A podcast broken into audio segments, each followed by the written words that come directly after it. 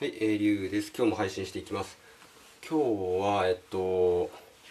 夜勤が終わって、さっきまで寝てたんですけどね。さっきまで寝てたっていうか、寝て、起きて、文章を書いて、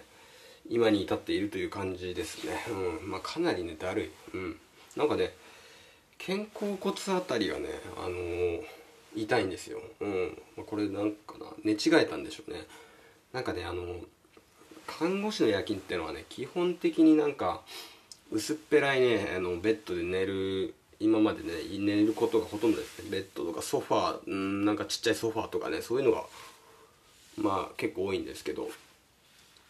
寝れないね、ちゃんと寝れない。きつい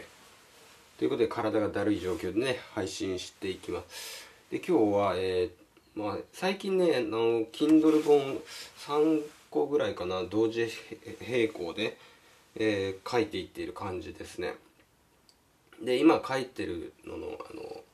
本の、電子書籍のタイトルが「内向型人間が世界を変えるために知っておきたい100の言葉」っていうね、まずタイトルから決めて、文章を書いていっているという感じで進めてますね。これもね、でき次第ね、Amazon の方で販売していきたいと思ってます。で、その中からいくつかまた今日もね、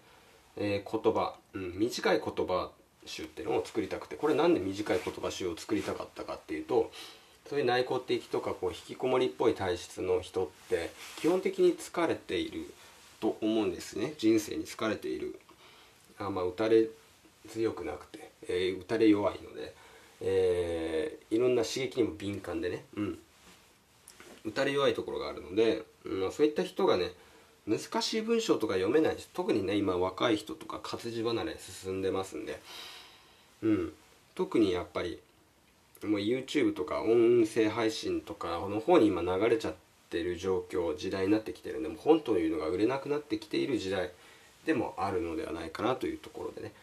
ね、その中ではやっぱ簡単なものであればね、人って見る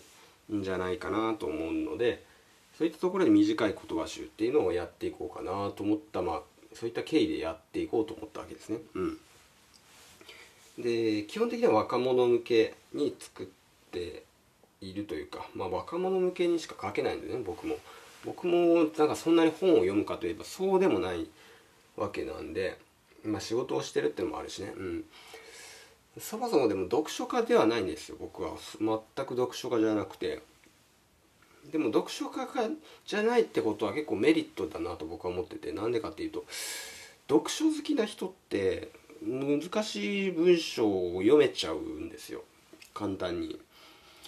でもそういったのって僕って抵抗あるから読めないんですよ。じゃあ自分が読めるレベルのものだったらこれかなっていうぐらいの文章を書くと、その方が一般の人って読みやすいわけだったりするわけなんですよね。難しい文章を読んできてない人の方が圧倒的に世の中には多いから、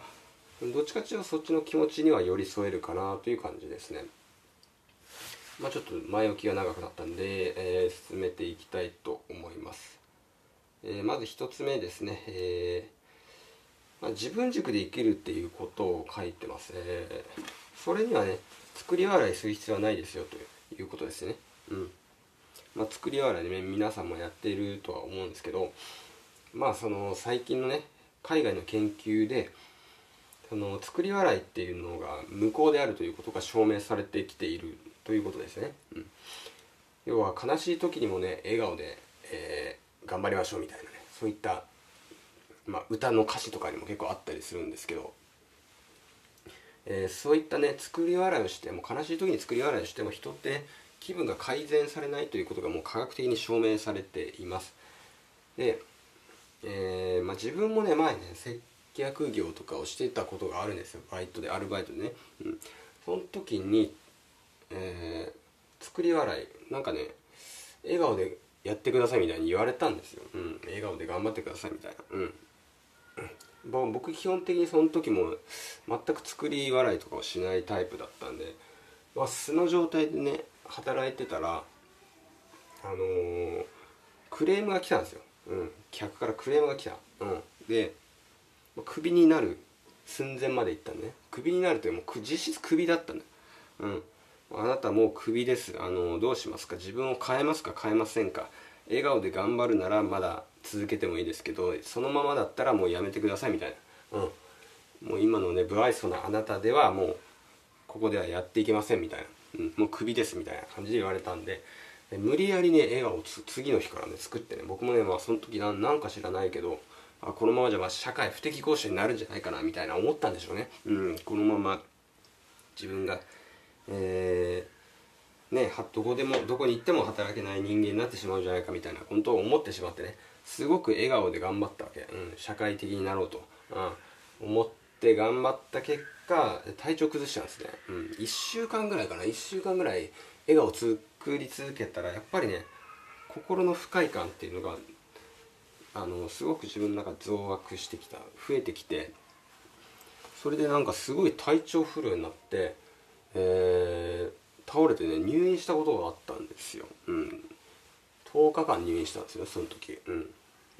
原因は不明でしたね。原因不明。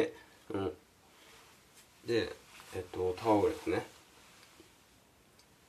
でそれでまあ笑顔っていうものに対してとことん否定的になったんですよ。それから特にね、それからそもそも笑顔を大事にしたかったんだけど、その経験がきっかけで笑顔っていうのは有害だっていうことに僕はもうかなり前から気づいてたんですよ。このね海外の研究よりも前にもう気づいてた。つまりね何が言いたいかというと、健康に生きたいのであれば、もうあるが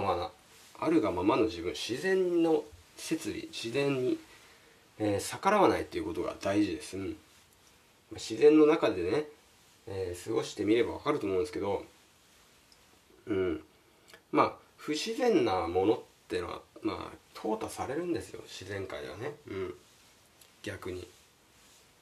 でまあ要はそういったことをね、ありのままの自分っていうのは大切にしないと、人はこうやって自滅してしまう生き物なんですよということですね。なんでまあそもそも、ね、動物とか動植物見てもさ、不自然な行動をしているものはね人間だけで、それ以外の動物はねもう笑顔を作ったりしないんです。笑顔というものすらない、わけだから、自然体ねこれを受け入れることで心も健康になるし体も健康になると。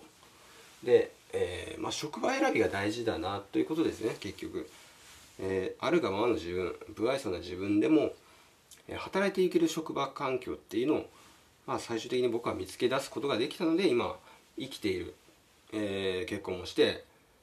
子供も生まれて、しっかりとね生活基盤をしっかりしていくことができているわけなんで、そういった、自分でもいいということを、ありのままの自分でいいということをはっきりとね、言える、そんなね、職場環境が大事なんじゃないかなと